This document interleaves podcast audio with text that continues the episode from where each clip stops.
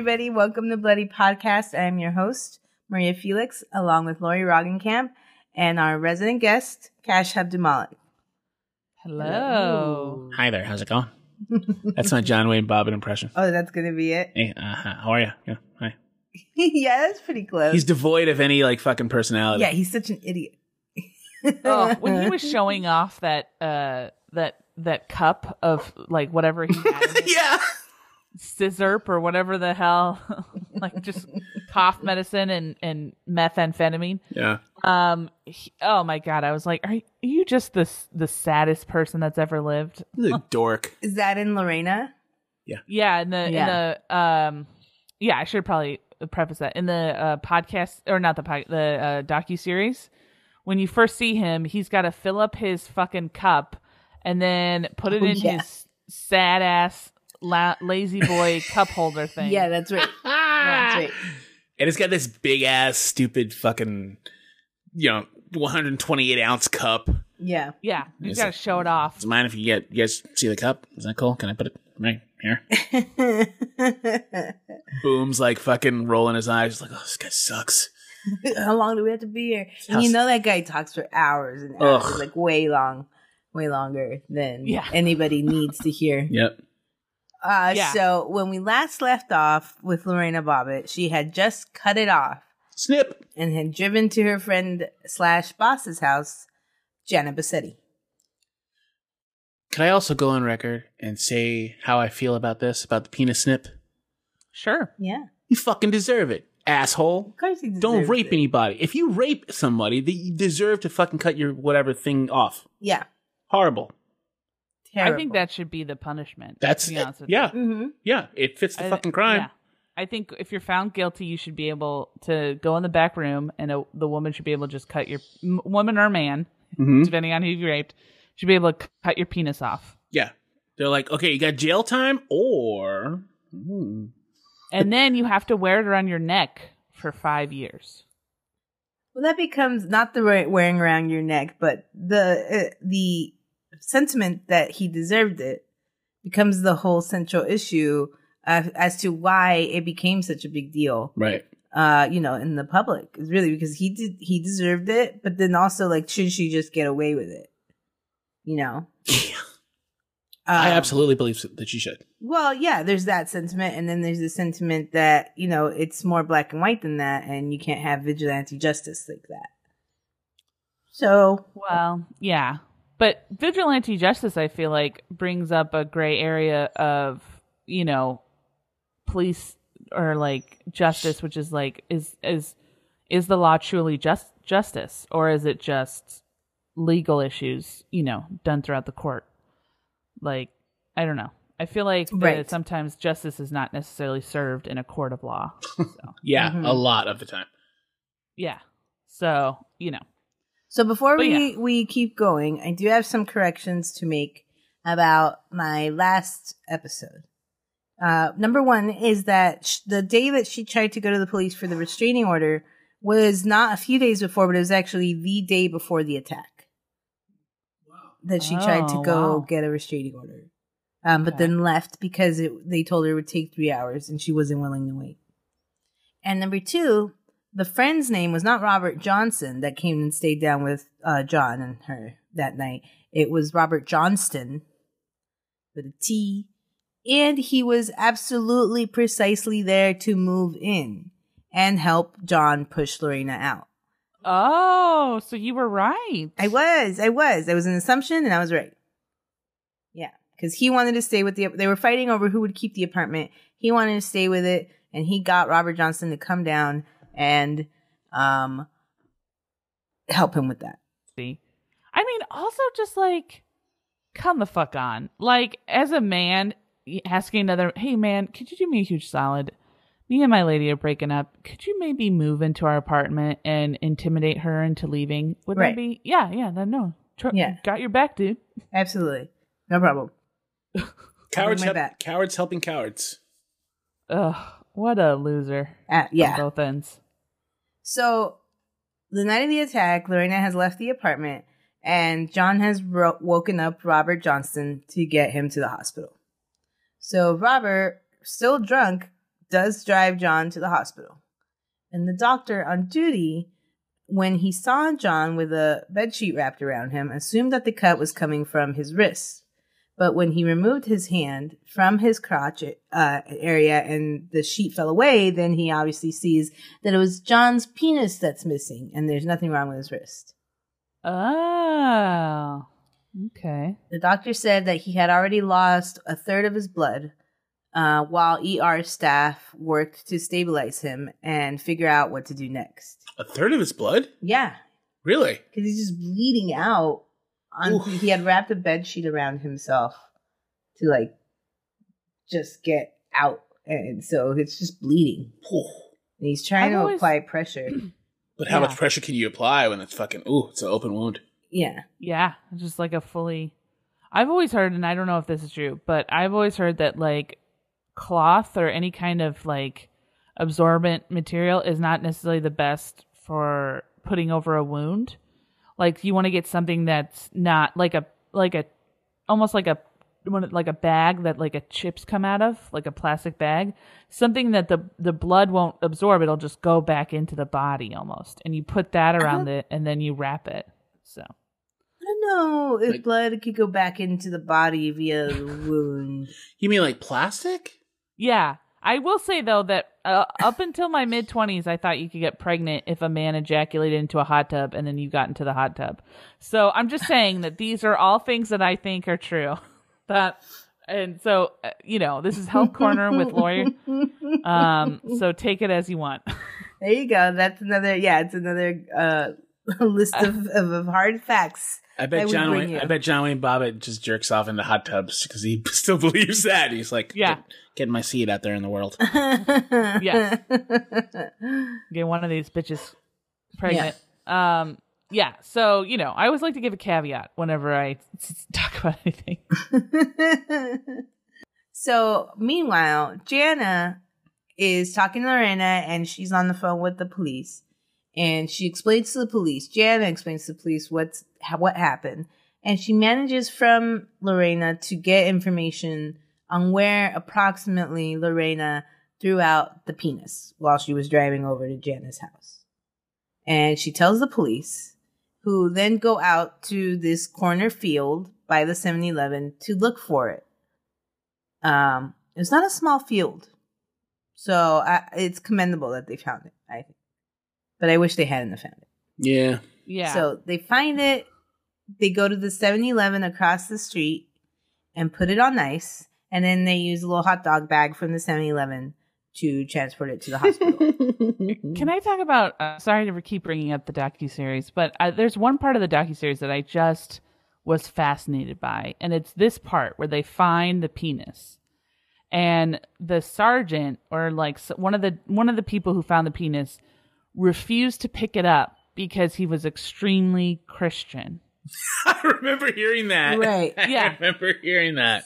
So I they don't go into any more detail, but what I gather is the logic that this man had is if I pick up this penis, I will then want to suck it. yes, And I, I will, will want to put it in my mouth. This I want to put it in my mouth and then I will be disown dishonoring the Lord. Maybe he saw. It. yeah, look at his fingers. Maybe he saw it on the ground and he was like, "Oh." And as soon as he saw it, he was like, he just Dreamweaver. I believe he can suck me through the night. And he's just like, oh.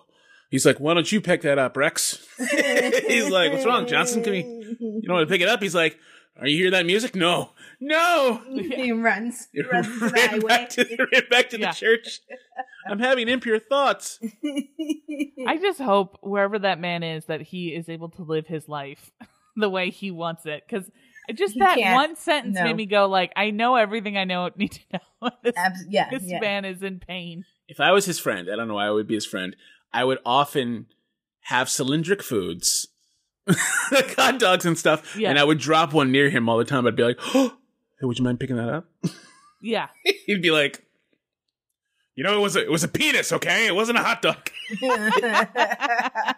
right, buddy, sure, no problem. Let's pick it up. you mind touching it? Yeah, help me out. Come on, touch it. Uh Touch it. Smell it. Give it a little kiss.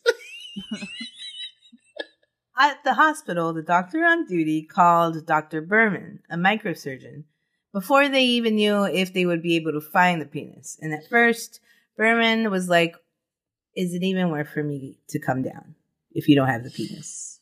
Which is a fair question because, like, what is he going to do? Is he, is he going to make one out of like a catheter? Like, what is he supposed to do? They just. That guy was clearly watching something, watching a nice VHS tape.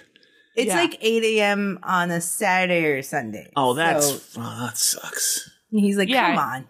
He's sipping his wine, listening to jazz music, watching softcore porn, and he's like, At 8 in the morning? Yeah, That's how doctors do it. that's how doctors do it. I mean, Hardcore jazz. Yeah, hardcore jazz, softcore porn. yeah, Um, in a classy way. In a, in a Chianti. he's just getting ready for the day. Yeah. so yeah, he's trying not to go in, but then they find it, so he like he has to go in. Ugh. Yeah, he has to go in, God. and then him and Doctor Sehn, a urologist, work together for nine hours to reattach John's penis, which to me is like. I get it. They're doctors. This is what they have to do. But like they say in the docu series, you know, the first thing they're thinking about is like, what can we do to save this penis? And the nurses are all like, what did he do to fucking deserve this? You know, Yeah. which is the main question. Mm-hmm. But I mean, whatever code of ethics and then uh, Well, what is a penis essentially? It's a series of tubes. That's it's nine hours of Thank tube to tube to tube to Yes. tube. Sure. Yeah, yeah, and they talk about like I think I only took one bathroom break, and it's like, what? This guy didn't deserve all this, like you know, like sweat and attention for, for, for, for like raping his raping his wife. Can you imagine the, I- the head yeah. trip that you have where you're like working on this penis? You're like, oh, I gotta use the bathroom real quick. You go and you look at your own penis. You're like, whoo, whoo, whoo, thank God. thank God I'm not a rapist. or or it's like you go use your own, you look at your own penis just to see how it looks, and you're like, oh, I gotta do this differently. Okay, I did that. right. I didn't do that right. Okay, yeah, they keep Uh. pulling their penis out at the table. Looking Yeah. at your penis to the thing, to this and thing. Oh, we gotta connect the tube A to tube Oh, six. guys, I put it on the wrong way. I put Oh, it uh, God. upside Oh, down. God. We gotta we gotta reverse. Get the L key. Get Yeah. the L key. which which way are his legs pointing? It, it matters. I gotta be honest. I think with surgeons, I I just don't get the sense that look. I they obviously get into it for a specific reason, but I don't get the sense that like the person's life or the person's well being is really their their main concern. I feel like it's more the story of we put a we uh, reattached a penis that had been cut off. You know, like right. It doesn't matter who it is they just like that story of like being able to do like these crazy surgeries and and being able to you know get that done sort of thing so Yeah. i yeah i i mean i think yeah i i thi- i I think if I was a doctor or a nurse, I probably would have like, you know, maybe eased up on the anesthesia so he felt it a little more. But Yeah. yeah, But yeah, that it's it's all for the conference. Yeah. It's all for the conference. You're just up at the podium like it was a cold day that day in November. What, what month was it? I think it's June. It was it was a warm June morning. I just finished drinking my Chianti. I just finished my drinking my Chianti. I was listening to John Coltrane. I was drunk. Oh, I was drunk, my friends. Yeah. as I always am. After calling the police, Jana takes Lorena down to the police station. Lorena gives her statement to the police, but her words, jumbled and unsure, and remember she has a really heavy accent still, would prove to be taken out of context. This is a bit of what she told Detective Weitz at the police station. She said, Then I said, I asked him if he was satisfied with what he did, and he just half asleep or something. I was just mad, and Detective Weitz then says, "What his?" And then she says, "Then he say he doesn't care about my feelings. He did say that I, I asked him if he has orgasm inside of me, cause it hurt when it hurt me when he, when he made me do that before." He always have orgasm and he doesn't wait for me to have to have orgasm. He's selfish. I don't think it's fair. So I pulled back the shirt, the uh, sheets, and then I did it. Detective says, All right, you cut him? I, yes. All right. How, Ed, you didn't know what you were doing? No, I guess not. So he was, so you were talking to him and he was talking to you before it happened? Huh. Jeez. So she's not communicating. You know, it, it it comes up for her trial and for his trial, Well, mainly for her that she says the the the part that says he always have orgasm and he don't wait for me, and it's debated on on every special that comes out. You know, the of course John's lawyer is like, you know, well, that's that's what she meant. That she was just an angry woman, an unsatisfied woman. It was, you know, vindictive. Whereas the other side of it is like it's clearly not. It's the language that she knew, Yeah. but it's not. It's it's not what she was trying to convey. Is not as bluntly as he had an orgasm and he never waits for me to have an orgasm. Was- yeah, I I always get so tired of of officers taking like, you know, uh, like a three a.m. testimonial as like that. Well, no matter what she says, this is what she said this one time, so we have to take her at her word. Yeah. And it's Yeah. like, come the fuck, like. Also, I just imagine like you know it's emotional. She's coming out with like all, like you know everything that's ever pissed her off about John is now coming to the forefront, you know? I mean, it's like, it's one of those things where, like, I think if the interview had gone on, she'd been like, and he leaves dishes in the dishwasher and expects that I'm going to be the one to wash them. Uh, no, I work a full time job. He can wash his own goddamn dishes. Like, Right, you know? right. And then it'd be like, oh, so that's why he cut his penis off? And she's like, no, it's one of me- many things. The rape is the main thing. like, Right. Yeah. Yeah. Yeah. so it's just like, come on, like I don't know. It's like to me, it, it sort of has a smacking of Brenda Spe- Brenda Ann Spencer when she shot up that school in San Diego, and they were like, "Why'd you do it?" And she goes, "I don't like Mondays." And they were like, "Well, you heard it. She's a sociopath." And it's like she was a 16 year old girl who was being raped by her father, and you know she she uh, at, reacted in a terrible way. But it's like. The one thing she says, I don't like Mondays. That's the thing that you're gonna always kind of go back on. That's Like, the headline, baby. Yeah, Yeah. Everybody at that point. Everybody at that point is J. Jonah Jameson. They're just like, that's a soundbite. That's that's what we're gonna use. That's the thing. I don't like Mondays. Put a picture of Garfield next to her. It's gonna be great. yeah. It's- so like as soon as he, she says that thing about like oh he and then then then it's of course like oh well you know he doesn't wait you know he doesn't wait for me and then it just becomes something to- totally different. It's just like okay that's not what she was getting at and you know it Yeah. and you know that she has a language barrier and you took advantage of it Yeah. and if there's one thing that you we get across to you guys and I mean there's many things that I've always said if there's one thing but a don't commit crime but b if you're going to commit crime don't talk to the police ever ever ever ever ever Right. oh wait, in fact don't even if she was uh if she was uh you know spanish speaking or whatever just say keep saying abogado like just don't talk to the police don't even make it seem like you understand english Well, that Like, was one thing that talk to Lorena Lorena points out now is she says there's never the even even the question of having a translator in the room, which now she sees as you know wrong. One hundred percent. One hundred percent. they they should first they should have done it later and second they should have been an attorney present and they should have had an, a translator present and they didn't do it because they knew what they were getting into they knew what was happening and yeah so the the police will they're not your friends they are going to try and get you any any way possible so yeah it's just uh, it's infuriating Yes. yes.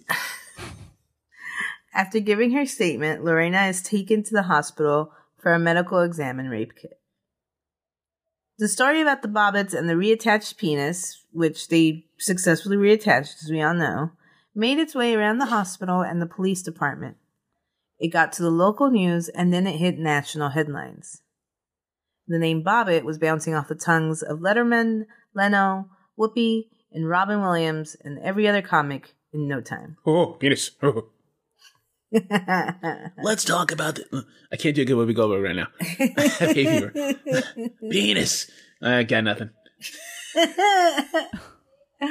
John is questioned by police and denies having sex with Lorena that night because Lorena has already she that was the the portion of her statement that we read was like just that a portion. She does tell the police I was raped. She uses the word raped, uh, and she tells and she tells a, a a lawyer that does come to see her the same thing, and she tells a reporter the same thing. I was raped.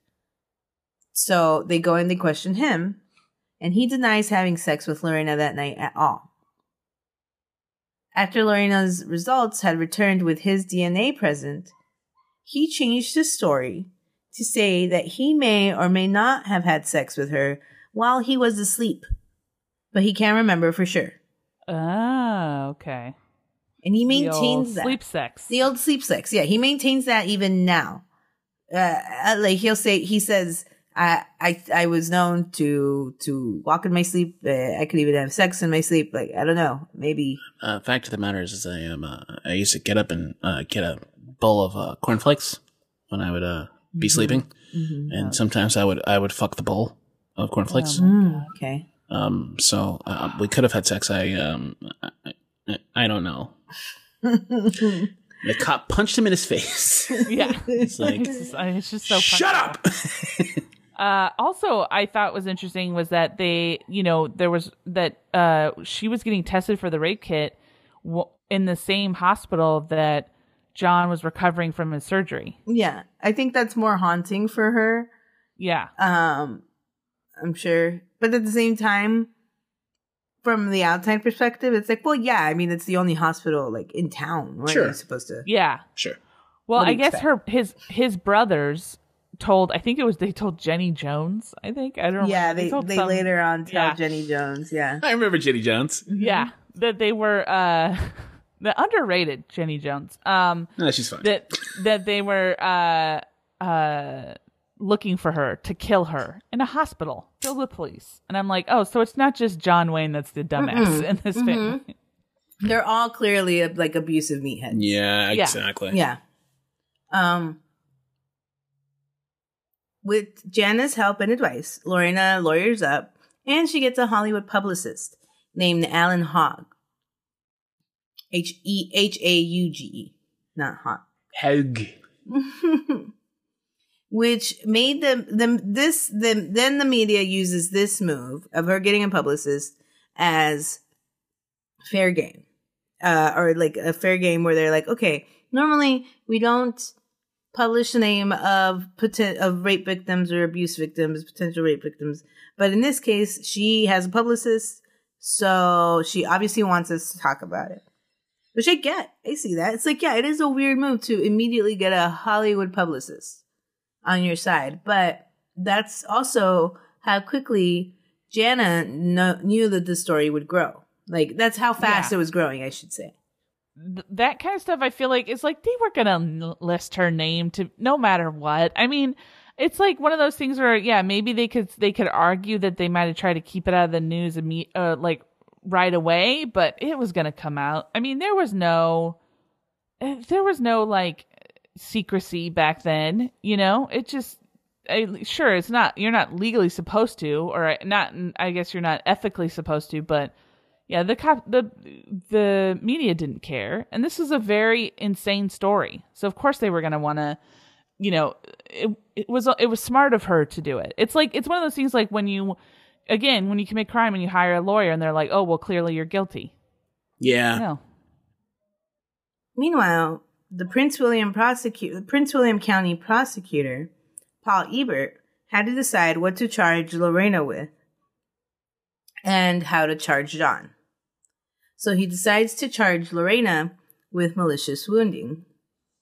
And right before John was set to be discharged from the hospital, three weeks after the attack, he charges him with sexual abuse of a spouse. He would Wow. prosecute both separately, which I like. This is the case that made this dude. This one, and the DC sniper made this dude's career. Like that that's that's what he's known for. Huh, okay. Yeah. People, obviously, as we talked about, were enthralled with the case. Patricia Ireland, former president of the National Organization for Women, cited the recent occurrence of the Anita Hill case, which had occurred in 1991. In that case, it concerned Clarence Thomas, a circuit judge who had been nominated to the Supreme Court by then President George H.W. Bush. Thomas was all but sworn in when a recording from the FBI of Anita Hill giving a statement that her boss, Thomas, had sexually harassed her on many occasions leaked. The hearings for his swearing in were reopened, and Anita Hill testified that Thomas had hit on her while she was his assistant, had used work settings to discuss his own, quote, sexual prowess, discussed group and animal sex with her, and had asked her out on many occasions, all of which she had declined. She had been his assistant at the Department of Education and continued on with him at the Equal, Oppor- Equal Employment Opportunity Commission. Hill's testimony was undermined when she was questioned as to why she could she continued on with him after the first job, and she explained that she believed the advances would stop and thought that the better career move would be to become to be continue to be a public servant instead of joining a private firm. And if we're being honest, we also know it was undermined because she was a black woman. They treated Anita Hill like dog shit. Yeah. Now, given Clarence Thomas is, also, is a black man, Yeah, but but they treated her they treated terribly. her horribly. And every single time I look at Clarence Thomas, that's all I think about. Just like, you got away with fucking murder, you piece of shit, dude. Yeah. Well, I remember when uh vaguely when it happened cuz my mom used to have like um like parties we'd have like parties over and we would watch the news and stuff like that. Like that was the fun things that my family did. Um and the big Like news thing parties. Yeah, yeah, yeah. That's pretty. That's pretty fun. the big thing in my in the house i remember distinctly that everyone saying like oh they're just doing this because this is a black man like basically they were saying that anita hill was like a pawn for like to bring down this justice who's a black man Right. sort of thing right. and so for the longest time that's what I, and then then like as the story unfolds and you start to see like oh no like this this is like a real so it was like the narrative like they i don't know i just felt like it was like i don't even think they cared that it was a black man. Like it's just this was a woman who was being assaulted by this man repeatedly. Mm-hmm. Well, they And- did. I feel like honestly, she was in some ways a pawn, and they, you know, they assassinated her character, and and they were both they were both as as most political figures are. They're both just you know representations of something much bigger. And in this case, Yeah. Clarence Thomas was like a black Republican, so he would have been a great big move for the Republicans. But yeah um, you know, then they use Anita Hill, who is a black woman, to to in their eyes target him, which confa- compounds the whole thing. So yeah, it it becomes a very that's and that's you know that's be, way what part of the reason it became such an inflammatory case. And this was ninety one. This was before Bobbitt. Um, so that was still that that is basically the whole reason why it remained on people's minds up until you know even through 1993 when Bobbitt happens. This you know this is Yeah. still at the forefront. Four women who could have corroborated Anita Hill's testimony were also set to testify, but none of them were called. In what was later revealed by the LA Times to be a deal between Republicans and the uh, Senate Judiciary Committee chair, who oversaw all the hearings, Democrat Joe Biden. Thomas was confirmed, and Hill suffered publicly and professionally for many years afterwards. She had her wins, but she also had her losses. She had to like, they had found a name, a foundation in her name for um, a college, I believe the college that she attended, and Republicans and other other Republicans and who were in power in in that same state rallied so hard against it that they defunded the foundation. And she eventually had to resign from her job uh, at the college as well. But the case mobilized feminists, notably many black feminists, and ultimately resulted in more women being nominated to the Supreme Court. That's that's a little background on the case of Anita Hill and how it was still on the minds of a lot of people at the time. Uh, also, Joe Biden in his uh, presidential election campaign did publicly apologize to Anita Hill for everything that she had been put through because of his actions. Oh, okay. I mean, lesser evil, obviously, but fuck, dude, still evil. yeah. But that's what I'm saying. Like all of these, Anita Hill, Clarence Thomas, they're all just like, you know, part of part of a bigger picture, a, a part of a bigger game. Yeah. That you know everyone is a pawn. in this absolutely, game. absolutely. Anyway, back to the Bobbitts. The date for John's trial was set before Lorena's. Meanwhile, the doctors were super excited about their surgery and they started making a TV appearances as much as they could. They went on Maury and Lorena also started giving interviews and she gave her first interview an exclusive to Vanity Fair along with a photo shoot. And she went on 2020 a month before John's trial. Oh, wow. Vanity Fair is a good place to go. Vanity Fair is cool. Like it's like, oh right, cool. If I, if you're gonna be interviewed for like a crime you did, go with Vanity Fair because you're gonna get like a great photo shoot, no matter yes, what. And yeah, she did. Yeah. She got yeah. a great photo shoot. She's immortalized in the pages of Vanity Fair, and mm-hmm. you know this is the, uh, the Vanity Fair. I think it was the editor in chief is the one that says that famous quote about how nobody would care about this about this case if they weren't attractive. If John and Lorena weren't considered attractive. Yeah. Yeah. yeah, yeah, yeah, yeah. That's true.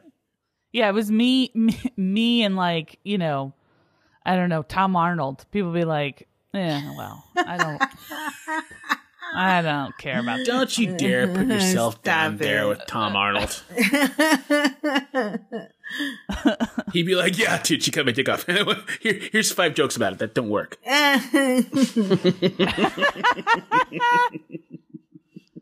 Remember, I dated Roseanne. I was married to her. Remember? that's right. That's, that's right. right. That's right. And my sister was a meth queen. Yep. Um, that's just that's just Tom Arnold's set now. Is just remember.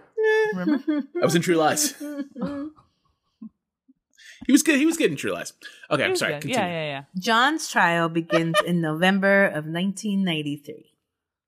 Gregory Murphy represented John, and he made the decision to not have John address the 2020 episode because he says it's because he wanted the jury to hear John's side of the story first. But it's obviously more likely because John is an idiot who you can't trust to be in front of a camera at all, at all. So it makes sense to just keep him quiet until the until like the trial when he yeah. absolutely has to be present. He yeah. well, he was mm-hmm. like he was talking about it from second one. He was talking, and they were like, and and then they, he would always go back and forth between what what happened. So he go be like, oh, maybe I I sleep fucked her um, but then also I don't think I did. Yeah. But then I drank a little bit, but I wasn't too drunk. But then I passed out and I couldn't wake up when she was holding my penis because I was so drunk. it was like he could okay, not dude. keep. Yeah, he could not keep his story straight. And then at one point, or at different points, he's like, she was playing with my penis. I felt it before, like, I was like falling asleep. And then other times he's like, I just felt two tugs and then the slice. So she was playing with my penis. Yeah, like he says a lot of the time, she was fondling me, like she was like touching me, and that's all I felt, like in between and out of sleep. Ugh. You know, he's awful. The prosecution for John's trial said Lorena was a traumatized woman who had attacked John after suffering years of abuse at his hands. The defense claimed there were no indications of forced sex from the rape kits taken of Lorena after the night of the attack. On top of that, both Lorena and John verified that in the days before the attack, they had had consensual sex. And then the small timeline of that is that on June 18th, she was raped by him on their fourth wedding anniversary. Then on June 20th, they had consensual sex. And then she was raped again by him on June 23rd, which was the night of the attack. Oh, okay. Mhm. Lorena says that her Lorena said in her police statement, as we heard, and in trial, in John's trial, that she experienced a lot of pain in her vagina after the rape on June 23rd. But the prosecution argued that there was no indications of trauma or force in the rape kit taken from her. There was no tears or anything, supposedly. The hmm. jury, after hearing everything, Oh, sorry. There's one more thing to say. John claims, as we were saying, that he could not hold an erection due to the alcohol. And even though they wanted to have sex, he fell asleep. He says that he later kind of woke up with Lorena sitting up next to him, talking to him, and then he felt two tugs and then excruciating pain. In later interviews, as we had said, he refers to the two tugs as fondling, which is a big difference between like a two tug Yeah. where, where you know she's obviously like she's making it taut. She's like, mm, mm, Oh, Yeah. please before stop. she slices. Yee, jeez. He went with the knife upwards. Yeah. Yeah. God. Cash, how are you? Let's run through. Let's unpack some emotions you're feeling right now. How are you feeling? How are you doing? you doing okay? So I'm doing a Kegel exercise almost. It's like, is it going back into itself? Yeah, it's like it's the rabbit trying to go back inside the hole. It's like, oh, no, I don't want to go inside. It's cold. Um, it's it, you feel it in your stomach when you hear someone talk about this. I can't imagine having my penis separated from my body. I just can't. And Well, yeah. I mean, that would be that would be weird if you were like every night I take my penis off and I put it on the Detachable penis. yeah, exactly. I fucking I, I click it. It whirs. Some steam escapes, and then I place it on the mantle, Yeah. and I say, "Good night, my friend." It's the secret to a happy marriage. Yeah, and my dick Yeah. goes, "Good night, boss." your your dick is a 50 year old woman who's who's had it up to here. Yeah. hey, Jeannie, how's it going? How's it going? How's it going? I've had enough. hey, look, we're not gonna we're not gonna play patsy here. We're here to do one job and one job only. By the way, the Jets are awful this year. I told you that. I told you that, and you did not listen to me. yeah, You she. never listened to me. Yeah, my dick smokes Kools, Kool 100s. Slims. Tell your mother I said hi. Yeah, God bless. She's a great woman. You Great know, cow, great cow. You gotta call her more. So after hearing everything, the jury felt that he had suffered enough and they acquitted John of sexual abuse of a spouse after four hours of deliberation. After I, uh, oh, that's that's infuriating. I honestly feel like there was a missed opportunity for him to be in prison. He should have been in prison with his limp penis. don't forget that it was also very hard to prove spousal abuse at the time in Virginia. oh yeah, that's true. Okay. Oh, oh, that's a shame. Yeah, so in episode one, we had explained that there was at the time a law that said that it, uh, basically the only two ways to prove spousal rape were if there was significant bodily injury to the woman or if they were actually physically separated, as in living in different places at the time of the rape. Those were basically the only two ways. And because of Lorena's, you know, uh, because of the Lorena Bobbitt trial, that eventually changes, which is great. Wow.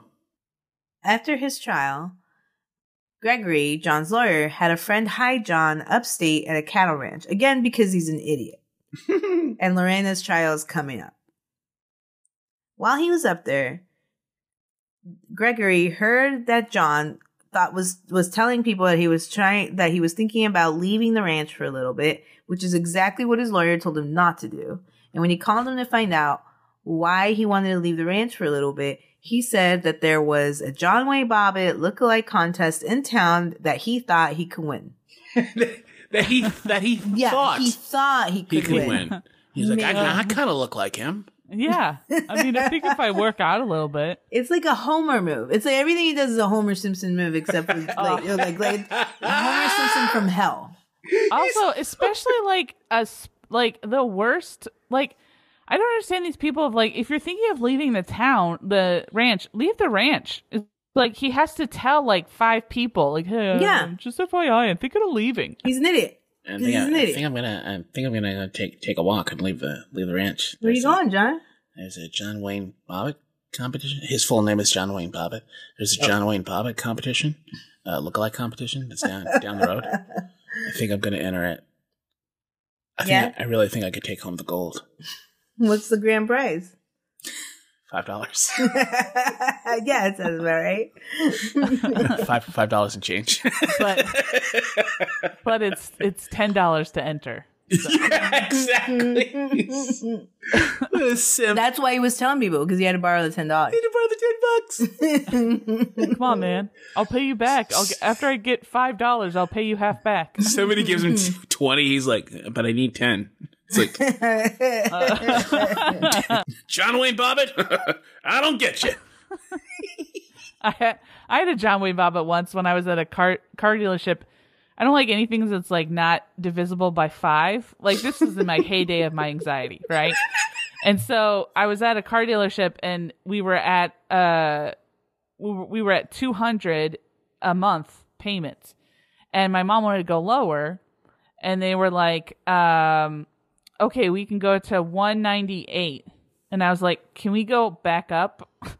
Oh my god. Oh 205? God. Jesus. Is that possible? And my mom goes, Lauri, we will not be paying more because of your stupid anxiety. Yeah, Lauri, shut shut up, you're fucking idiot.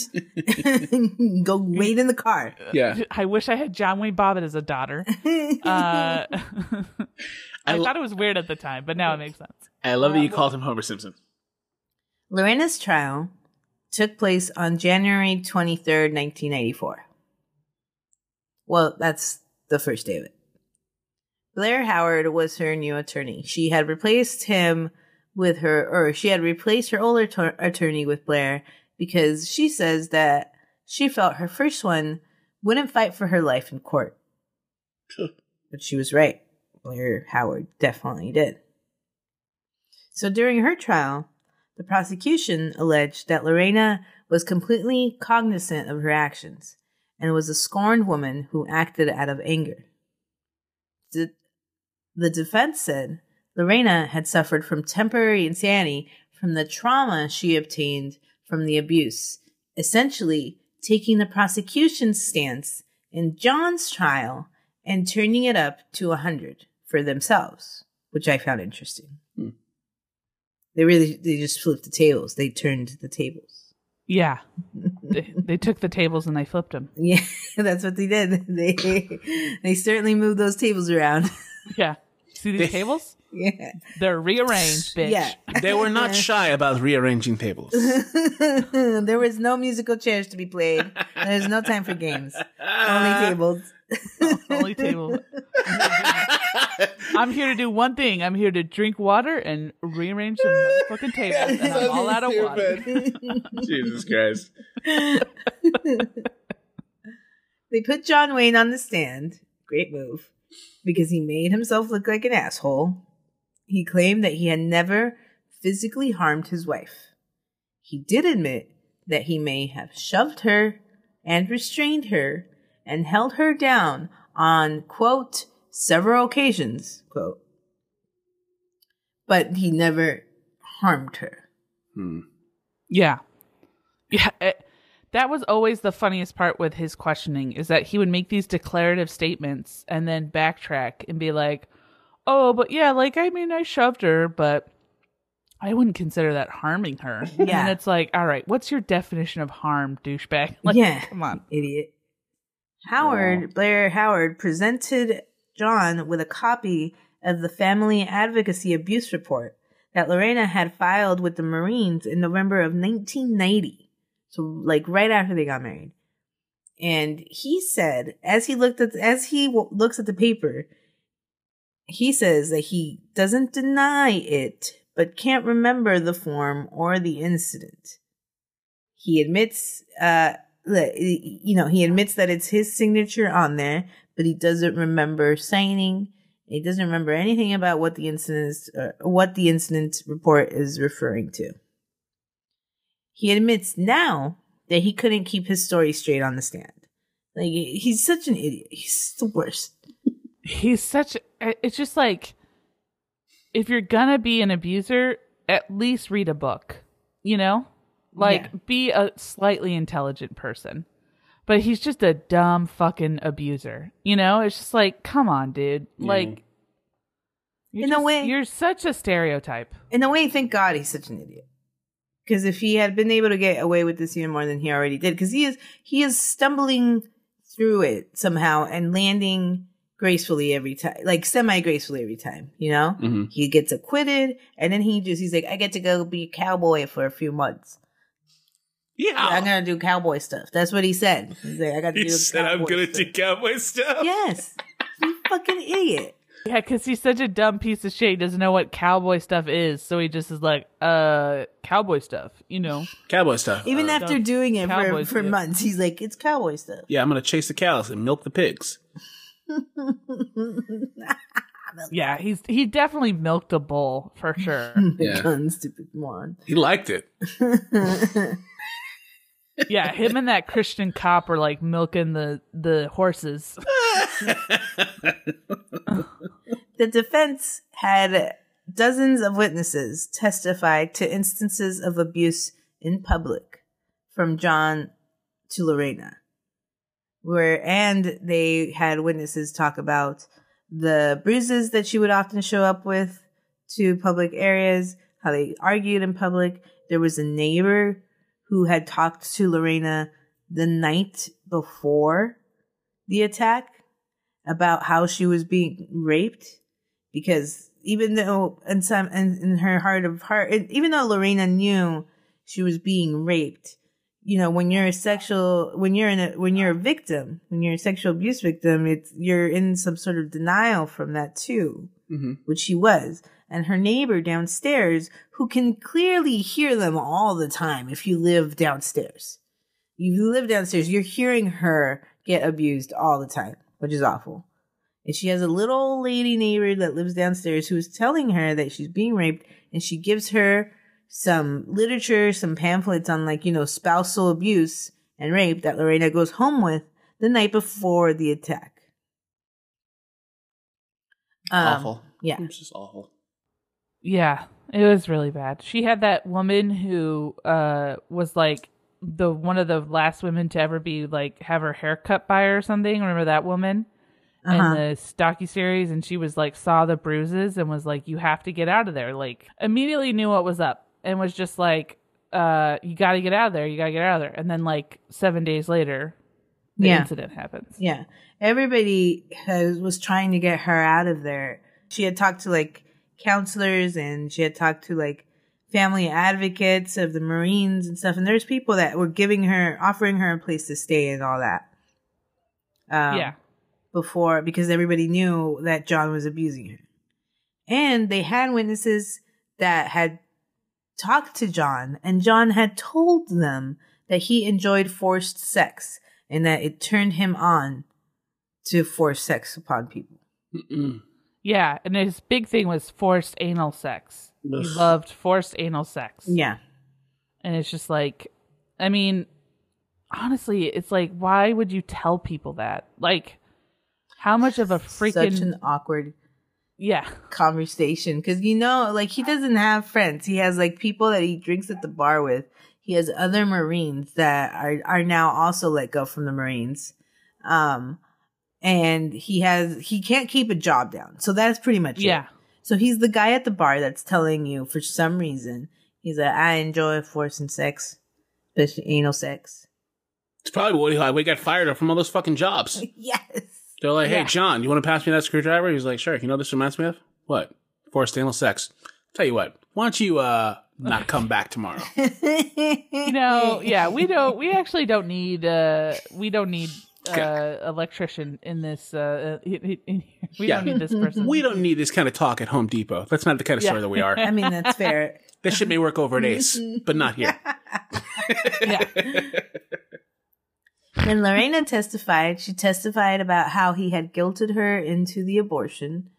Uh, that at one point she recorded him insulting her around the time that they began to talk about divorce, and she wanted to go talk to. She went to go talk to a divorce lawyer, and she felt she needed evidence about how he abused her, so she tried recording him.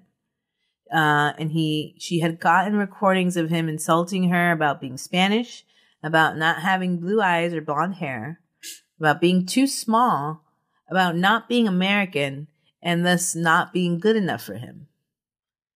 Days after that, John found the tape recorder in her purse, played it, heard his own voice, and then proceeded to beat her, including kicking her in the stomach and raping her in that instance as well.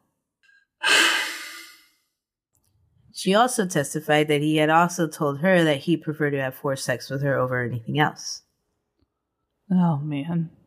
She said that she remembered every instance of abuse, every put down, and every rape that he had committed against her, but she does not remember cutting his penis off. The prosecution, when it was their turn, started out by poking holes in her story about not remembering. Lorena cried all throughout the defense and prosecution questioning her. She just the the waterworks do not stop. Like I'm not saying that in a derogatory way. I'm saying she cannot stop crying throughout either her defense testimony or when the prosecution is questioning her. Of course not. Of course not. Ugh. Awful.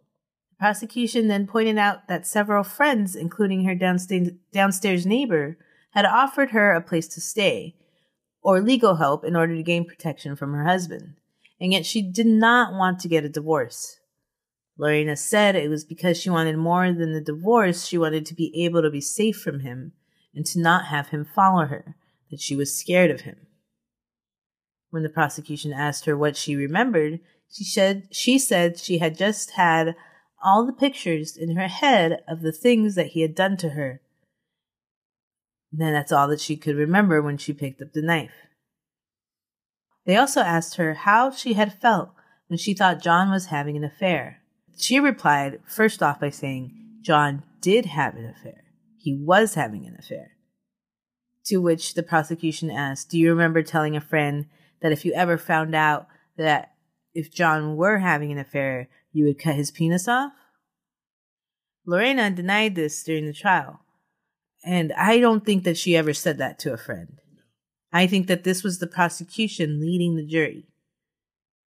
But Yeah, that's way too specific. It's so specific. It would be like if I it would be like if I got upset with Star and uh you know, like cut off her the top of her pinky. And then in court it was like, "Did you ever do you remember when you said you when you got upset with Star, you would cut off the top of her pinky but not cut the whole pinky off so that the entire most of the pinky could stay there but the top part would be gone?" And I'd be like, "No, I don't. Why would I say that to another human being?" Why would I do that? Although now technically I have said it, so I really should not do it. Um, Just don't tell Star. And then, and then that'll be fine. yeah. I've It's watched just like, I've oh. watched enough Law and Order to know that this is a bullshit defense. Yeah. Bullshit. The Uh, judge should, prosecution, you mean? Yes. Yes. Sorry. Yes. Not I apparently I haven't watched enough Law and Order. No, it's okay. Oh, the defense rests. Approach the Yeah. bench. Approach the bench. What do you think you're doing out there, McCready? it does seem like it does seem like uh uh like almost like a, a law and order prosecution move where they're trying to get the the defendant to be like super pissed off so that way she points at the the uh you know John Wayne and goes I I'm glad I cut your penis off I would cut your penis off a thousand times You know? Right. Exactly. Yeah. There you have it, Your Honor. But that's the thing. It's like I don't there. I think the prosecution, because again, it's that same dude. It's Paul Ebert every time. Mm-hmm. yeah He did put up a fairly good fight, I think, with with like against Lorena Bobbitt, but not really as best as he could have. Maybe that was his best. I don't know, but it seems more like he was like, "You, you, you're what you're saying." Basically, their argument is she was just a scorned woman and not a victim of trauma. When they very well know she was a victim of trauma. It's just that they have to prosecute her. That's the Yeah. law. They, Yeah. you know, they can't just let her walk away from it. So Exactly. so they're like they're zeroing in on like you say you don't remember what happened, but do you remember? Do you remember? And the thing is, she did remember because when she did the 2020 interview before even John's trial, she says she says I picked up the knife. She like says it. She's like I picked up the knife. I went back into the bedroom. I took off the sheets. I thought about everything, you know, in essence, she's saying I thought about everything that he's ever done to me and I kept thinking about that stuff and I cut it off you know i Yeah. did it I, I pulled on it and i cut it off so she is has already said i remember how to do it. it i remember what i did Right. but the prosecution is still like so you're saying you don't remember do you remember? And she's like no no no i don't remember i don't remember. They're like you you sure? You sure? That's what it seems like to me. 'Cause, Yeah, like, like they they're know with yeah they know that she knows. She said it on national television. Yeah, it's it's almost like they want to be like, woman who cut off a man's penis for no other reason than she scorned. Say what? What? Ah, I said, huh? I said, huh? yeah, prosecution rests. No, do over, do over, and then they give a do over. All right, counselor, approach the bench.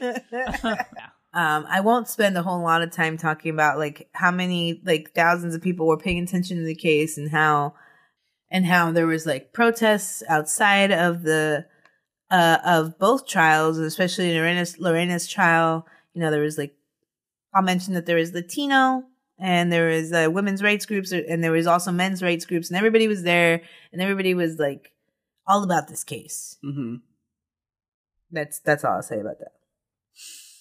Yeah, this case was like, it was like a meeting of the minds. Yes. Yeah, very much. so. Everybody had a Yeah. stance. Everybody had a stance. in it. And it was, you know, it was a, it was, lack of a better word, it was a great case. The jury, It was, yeah. yeah, the jury deliberated for seven hours over two days. If she had been convicted, she could receive up to 26 years in prison and or deportation. The jury found her not guilty of malicious wounding Right. by reason of insanity. That meant that as soon as the verdict was read, Lorena was whisked away for psychiatric assessment. Outside, the public rejoiced. Lorena was under five weeks of evaluation at the Central Hospital before she was released on February 28, 1994. After her release, she gave another interview to 2020.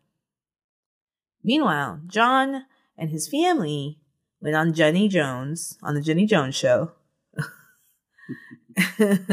I loved the Jenny Jones show. yeah, yeah, I didn't. I didn't watch that one. I didn't watch. She that. always seems so fucking phony. She was phony because she always She had the was funny. trashiest like lo- people on, Yeah. and she was always like, "Oh, And she's like, okay, there's apparently a bunch of guys who want to make love to balloons. We're going to come back and see them in a minute. And you're like, Yeah. all right, well, fuck this. yeah, And she was always like, she was like, uh, she was always like asking questions that were just like she thought were so f- like she was like it's so funny that this is happening and then they just people be like yeah that's exactly what happened and she'd be like so you mean to tell me that your wife cut off your penis what it's like yeah that's what Yes, that's Yeah. the perfect impression of Jenny Jones.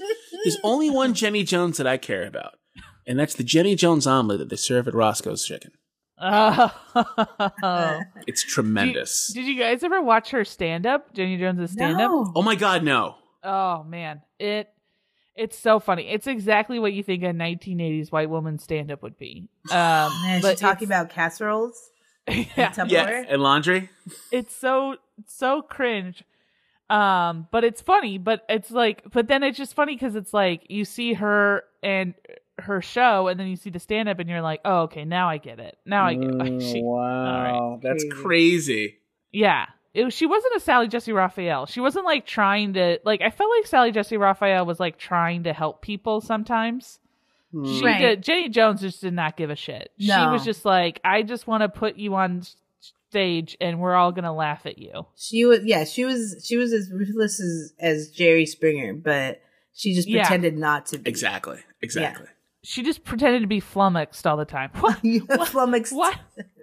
I do remember Sally Jessy Raphael's red glasses and her sh- like short haircut after a while. Yeah, she, she looked was like cool. The, she looked like that. Yeah, t- she t- didn't have. Tootsie red- Roll She didn't have glasses.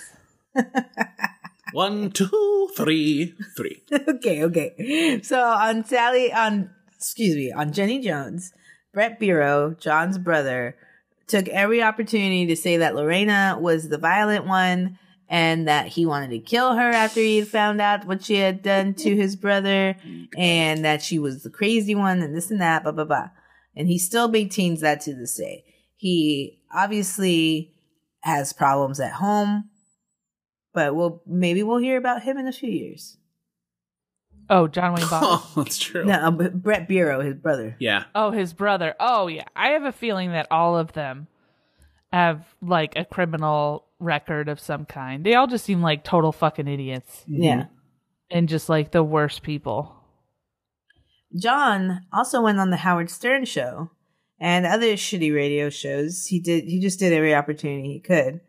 Um, he did a lot of Howard Stern interviews, where Howard Stern repeatedly insulted Lorena and said that she had never been raped, and that you know made jokes about John having to smack around his next girlfriend, which he did, by the way, as we'll get to it. Ugh. All all of them. All All of them. All of them. yeah. Jesus. And he ran a telethon to raise money for John's legal and medical bills.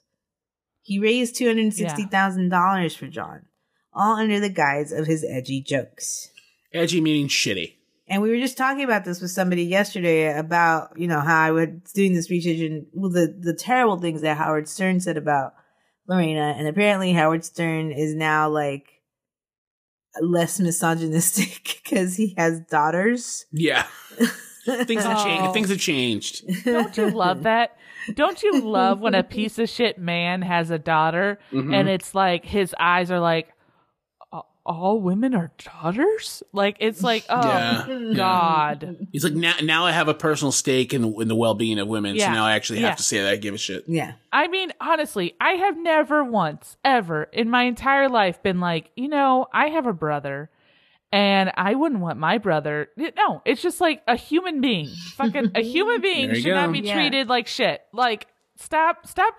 And not everything has to be wrapped around your fucking little world be, mm-hmm. for you to care about it. That's the problem with most of humanity. Exactly. But we digress.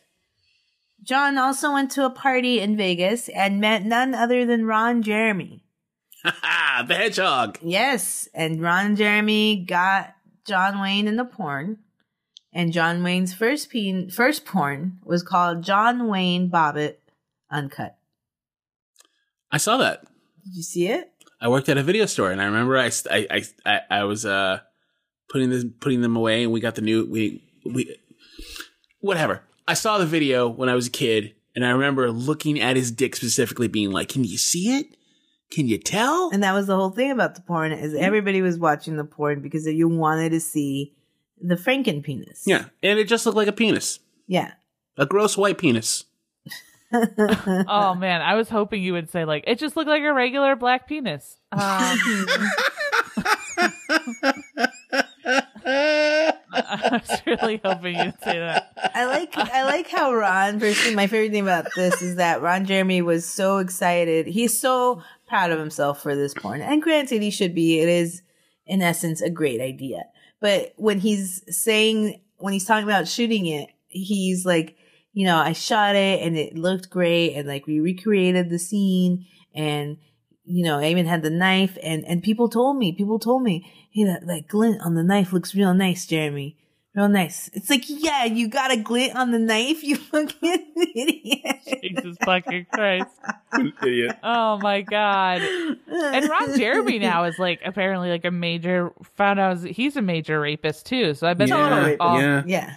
Backstage going like, "What do you like? I like uh I like forced uh anal. anal. What do you like? Uh I like to drug a woman." It's like, "We're great friends." He's like, you know, I try to have this conversation with people at the Home Depot where, where I used to work.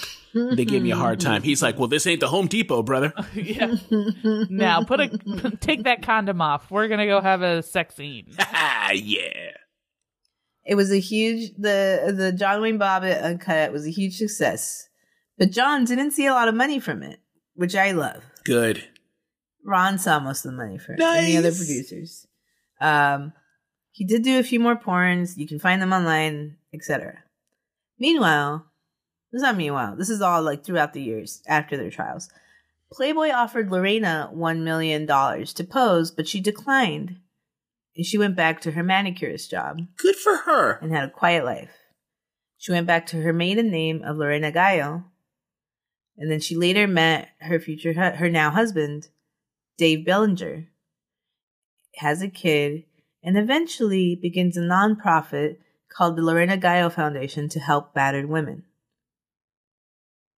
In 1997, Lorena Bat was back in the headlines again when her mom took her to trial for physical abuse and assault. But she was once again found not guilty. Hmm. The mom is like a the mom I feel like that is a weirdo too. Yeah, yeah, yeah. Because the mom like the- called. Uh, Cash, you missed in the first episode, but the mom called um the police on Lorena when she was staying with her and John because Lorena was attacking John, according to the to the mom. So she's just trying to fucking. She seems weird. Yeah, we're like, what the hell's up with the mom? She called, Yeah. she called on. She called cops on her daughter too to Mhm. defend her piece of shit husband. Mm-hmm. Huh. Yeah. That's John has been arrested and charged several times with physical assault and abuse. Mm. Starting in 1994, a year after his trial, when his then girlfriend accused him of hitting and shoving her. He was sentenced to 15 days and continues to have charges brought against him to this day, including raping and hanging a woman over a balcony. Oh my god. He did that to adult film star Desiree in a hotel room in Vegas. She said that he even told her that I was his Lorena now, Oh my god. and neither she nor I or anyone that he had been with would ever escape him. He kept her tied up for three days before letting her go, and yet nothing was done. What the fuck? He Yeah, gets like I- light sentences every time. Oh yeah. Yeah, it was it's crazy. I didn't believe this at first, but then we find out something interesting, not interesting, but something creepy about John, which is that he has been sending Lorena letters and reaching out to her. So I didn't believe this at first, but then I was like once I found that out, I was like, I bet he did say that. He did. Because it's a dumb fucking thing to say. so I bet John did go like, You're my Lorena now. hmm Yeah, yeah. He said, and and he's always sent Lorena letters and messages. And when they were on the Insider in 2009, they were both on the Insider at the same time. Um, which if you don't know is I don't know if it's still on. It's like a it's like a tabloid TV show on like NBC. Oh yeah. Insider edition. yeah. I think no, but there was one called the In- Insider Mhm, mhm. Oh, Yeah. okay. for a while. It's like current affair. Yeah. Um, and he tells her on the program that he still has feelings for her and that he still loves her. And she's like not phased by it because she knows because she's been he's been sending her all these messages the whole time and like flowers and shit. Then when the program 2020 caught up with John again in 2019, he was hunting for a treasure chest. I think you were gonna say deer. No. he is hey in 2000 as of 2019 john is hunting for a treasure chest in the adirondack mountains that's what, What he's a doing Fucking idiot. and his hope his hope was that he find it because he has a map and he hopes he finds it and that trump would have invited him to the white house to congratulate him. You can't make this up. No, no. I mean, honestly, I think Trump would have invited him to the White House. Yeah. just because I- either he should've way, just- yeah. yeah. He should have just made it a reservation. Um, he can't do that. He I- doesn't know how to do that. I like to think John Wayne Bobbitt's dressed up like fucking Jack Sparrow in the oh. Adirondacks, where a pirate shouldn't be. And he's just like, I'm gonna find this fucking treasure, and then Trump's gonna invite me to the fucking White House. That's what he wishes he was out there. He's drunk Yeah. as shit, and he's like screaming at trees. I'm gonna he thinks he's Yeah. Johnny Depp and charming like like Yeah. Jack Sparrow. yeah, he's got like a, a like a bush and a headlock. You're my Lorena now. yeah, right, fucking no, no. he's like fucking. There's like a scene bushes. where he's like at a gun range shooting and he's wearing like a Punisher's t-shirt and he looks like a fucking tool. And it's just like, oh my god, dude. Like, come, come on. That comic character has been ruined by so many Oh. fucking assholes and cops and all that shit. It's just like and also, it's like people not understanding what it is. Yeah, like, at he all. hated the police. He hated them. He hated justice. He hated everything. hated We- the cops. we have talked about this before. Sorry, We sorry, have- sorry. I know Sorry, you guys are sorry, so sorry, sorry. passionate Sorry. about your love for the Punisher. just like he was an anti-hero. All Yes. right. Okay. Sorry. Um, Lorena continues advocating for women and using her story to show that there are consequences to domestic abuse and no one should have to be treated the way that she was treated. Mhm. And that is the story of Lorena and John Wayne Bobbitt. Good lord. Yeah, Lorena, I feel like really turned it into a thing, and she just sort of like it just cho- shows her true character. You know, She does a great job. She even went on like the Steve Harvey show, and Steve Harvey does like a whole bit. He does like a type five about it. he, does a t- he does a tight five, sitting in a comfy chair next to her, and she's just laughing, and Yeah. it's like good for you. But he's got to do Yeah. that whole thing of like, why you gotta throw it? I thought it was Oh funny. my I, here's God. the thing. I am a Steve Harvey fan. I love Steve Harvey. I laugh at partial. all his jokes. Have you ever heard Steve Harvey talk about the? I think we did her, the woman who killed, who said her kids were kidnapped by a black man. He did that mm. bit. No, I didn't hear that bit. Oh, it was so funny. He goes, he, he- something. I'm gonna butcher it, but watch it. He goes, you know that it wasn't. Uh, she had all her clothes on when she said this, and if if if you were a real mother. If this is a black woman and her kids were stolen, she, she would have lost a shoe. She would have taken off her shoes and thrown it at the car. she would have thrown her earrings at the car. Like it, all this, it was really funny, and He he, like a good acts it all out. I It's think great. he's great. I He's very thi- I'm funny. his He's target uh, audience, I think, because also the whole audience is like, it's just it's Latino mothers like laughing. Yeah. That's hilarious. It's all Latino mothers. But but I just think it's funny Yeah. that like I just think it's funny that he keeps pop he kept popping out of the comfy chair to tell to do more reenactments. He would did a good job. And it was just like, oh, it was but she but she She- she, brought it back to a serious exactly. point. That's what I was. and I gonna was like, way to go. Yeah, Good. she brings it Good back every time. She does a great job. She's very graceful and she's very reserved and and um, you know, Meanwhile- we're all on her side. Meanwhile, the Bunny Ranch hired John and like we're desperately trying to keep him, but he was such a fucking moron that they could not keep him. My God. He kept screwing up. He kept he they couldn't they could they had to hire a second bartender because when he worked the bar, he didn't know how to mix, mix the drinks correctly. Oh, So they had to wow. si- hire a second bartender to work the bar when he was working the bar. I mean, it's like what the hell? And he would talk he would go and he would talk pe- men's ears off forever and it was like dude they're not here for you they're here to, here to have sex with women He can't understand the concept of somebody not being there to see him. Yeah. Anywhere. Yeah. Anywhere that he goes. and hear about his love of anal trauma. Yeah. And Yeah. in the latest 2020, when he's like, when sh- the reporter asks him, like, why do you think that you've been charged so many times with violence against your partners? And he's like, I love too much. I love too much. Like, you fucking moron. you're s- It's such a That's- waste of space. But I mean, doesn't that also tell you what his version of love is? It's like, oh, so Yeah. you don't understand what love is then. Yeah, you you're, don't know what love is. You're a freaking idiot. Yeah. Wow. Well, it has been thank you so much, Maria. It's been a joy watching you tell the story while also licking spicy salt out of your hand. So I have a problem. I have an addiction to Tajín. If anybody I would like to send much. send Tajín to us for Maria, Reduce sodium, please. yeah, reduce sodium Tajín. Uh, she's just random anytime there's a there, anytime there's a lull, mm-hmm. that's Maria's licking Tajín out of her hand. I'm just letting you know. that, There are worse No. things. but thank you very there much. are Maria. worse things for sure. Yeah, you could Yeah. be cutting off penises. Yeah, you could be Yeah. losing a penis. exactly.